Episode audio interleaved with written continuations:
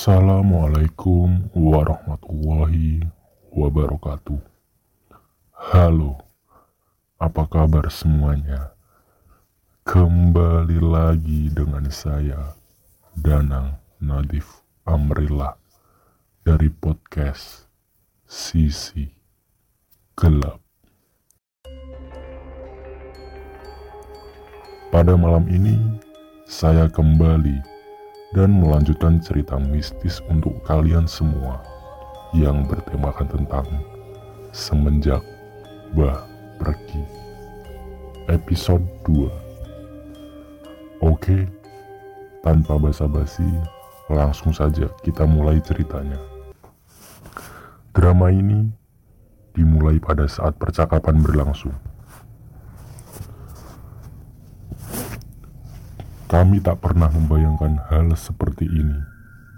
Kami alami di kala sedang berduka. Kamar Mbak Dia 5 kali 5 meter ini penuh sesak dengan kami. Kami yang sedang ketakutan meringkuk bersama. Mau aku ketok mbah di wit gedang. Tadi aku lihat mbah di pohon pisang. Ucap Arum. Anak berumur lima tahun itu dengan polosnya, ia tak tahu jika kenyataannya tersebut membuat kami semakin ketakutan. Aku hanya bisa membenarkan dalam hati, tak mau menambah suasana makin kacau. Kene bubuk ae, dimik dote. Sini tidur, ayo diminum susunya ucap ibunya Arum. Sesuatu yang tak kami inginkan terjadi. Terasa kamar makin sesak. Entah apa dan siapa yang ikut masuk. Tapi rasanya memang hawa di kamar sudah berubah. Bu, Mbah teko karo kancane. Bu, Simbah datang bersama teman-temannya. Gadis kecil itu berucap lagi. Arum menang ayo, Cak Ayu. Arum diam saja ya, gadis cantik. Pinta ibunya lirih. Setelah sekian lama kami bergelut dengan suasana tidak enak ini, ayahku memanggil kami. Pak Lubab sudah berbincang dengan Pak Ustadz dan Pak D. Syukurlah batinku.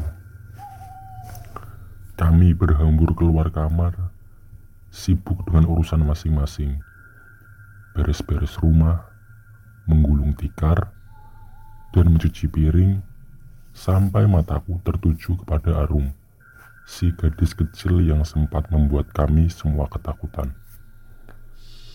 Dia duduk di depan televisi seorang diri. Lama ku amati, dia tertawa dan beberapa dan beberapa kali mulut kecilnya terbuka seperti sedang berbicara. Kulihat televisi saat itu adalah sinetron azab. Tak mungkin anak sekecil itu menonton sinetron seperti ini lalu tertawa. Aku mendekatinya. Arum nonton apa? Tanyaku. Ia melihat ke arahku. Senyumnya hilang. Ia menjadi tegang dan diam. Aku tersenyum mengelus rambutnya. Mau nonton apa? Biar tante carikan acara yang bagus ya, ucapku padanya. Aku yakin sudah tak acara bagus, sudah tidak ada acara bagus di jam segini. Raden Kian Santang mau. Tuh lucu, ganteng ya, ucapku padanya. Jangan diganti, toh Teriaknya. Aku kaget karena ia melototiku. Nanti mbah marah. Ucapnya lagi. Bahasa Indonesia Arum sangat fasih karena ayahnya, ayahnya memang sering mengajaknya berbicara menggunakan bahasa Indonesia, namun tetap diajarkan bahasa Jawa. Arum ngantuk ya. Ayo, bubuk di kamar tante dia, ajakku. Ia memalingkan wajah seolah meminta izin dengan seseorang yang ada di sampingnya. Iya te, Arum mau bubuk, jawabnya. Aku pun menggandengnya menuju kamar Mbak Dia. Menemaninya hingga ia tertidur.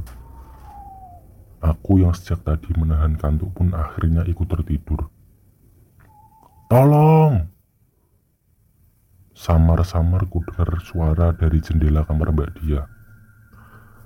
Aku membuka mata beranjak dari ranjang. Kapan aku mata ini damar?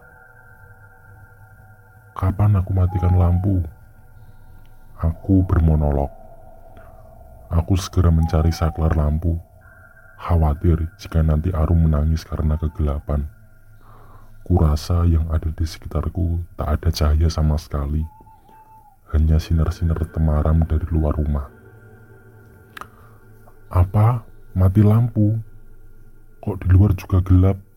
Batinku. Aku masih meraba-raba. Kakiku sengaja kulangkahkan pelan, takut jika menyandung sesuatu. Tolong! Ucapnya sekali lagi. Kali ini suara itu makin keras. Aku masih tak menemukan di mana saklar lampu itu berada. Padahal aku yakin sekali saklar lampu di kamar Mbak Dia ada di samping pintu. Aku keluar dari kamar Mbak Dia mencari sesuatu agar terang atau menemui keluarga dan saudaraku. Tapi rumah ini sangat sunyi, sepi, tak ada suara bahkan pergerakan seseorang. Bu, ibu, seruku, tak ada jawaban. Setelah berkali-kali aku memanggil ibu, Bude, Bude Endang, teriakku lagi. Masih tak ada jawaban. Aku sudah hampir frustasi dalam kegelapan dan kesendirian ini. Ada yang tak beres, pikirku. Aku berhenti sejenak, berdoa, memohon kekuatan dan perlindungan kepada Allah. Perlahan ku atur nafasku. Ojo ngeriwu aku. Aku pengen mulai nang rumah. Jangan ganggu aku. Aku ingin pulang ke rumahku. Teriakku dengan suara sesak. Karena sudah dari tadi aku berteriak memanggil ibu dan budi. Sedikit, sangat sedikit sekali, ada cahaya terang di, de di depanku. Perlahan aku menuju ke, sana, di sebuah lorong yang temaram ini. Aku melangkahkan kaki, tak tahu ke mana tujuan ini.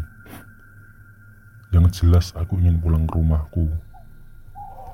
Tuh, Tante, suara Arum kini terdengar. Arum di mana? Tanyaku. Tak ada jawaban. Sampai mataku tertuju sesuatu bungkusan bungkusan kecil.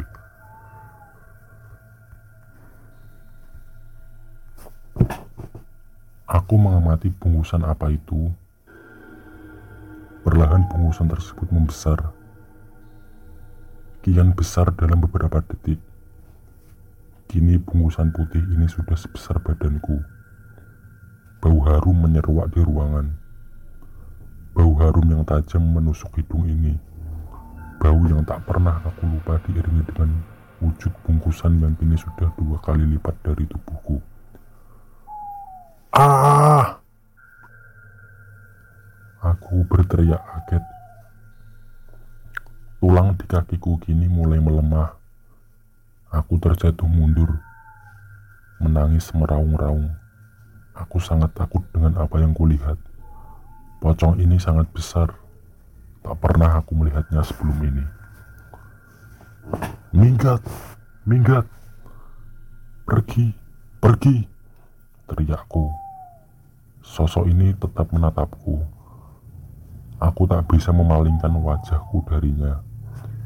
Ingin lari pun rasanya tak bisa. Tulang-tulang kakiku belum kembali dari tempatnya. Ayah, ibu, tolong. Ucapku berkali-kali. Aku membaca ayat kursi keras-keras. Sosok ini mengikutiku membaca ayat kursi. Dari suaranya, aku sangat mengenal. Ya, itu suara simbahku. Kon ku mbahku. Kon iblis jahat. Mbahku wonge apik. Gak mungkin nyelakai putune.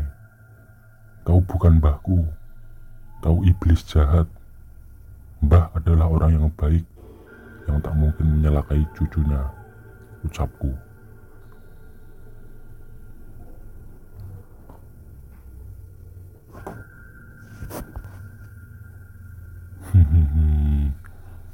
Pengen tahu kelanjutan ceritanya? Pantengin terus podcast Sisi Gelap. Wassalamualaikum warahmatullahi wabarakatuh.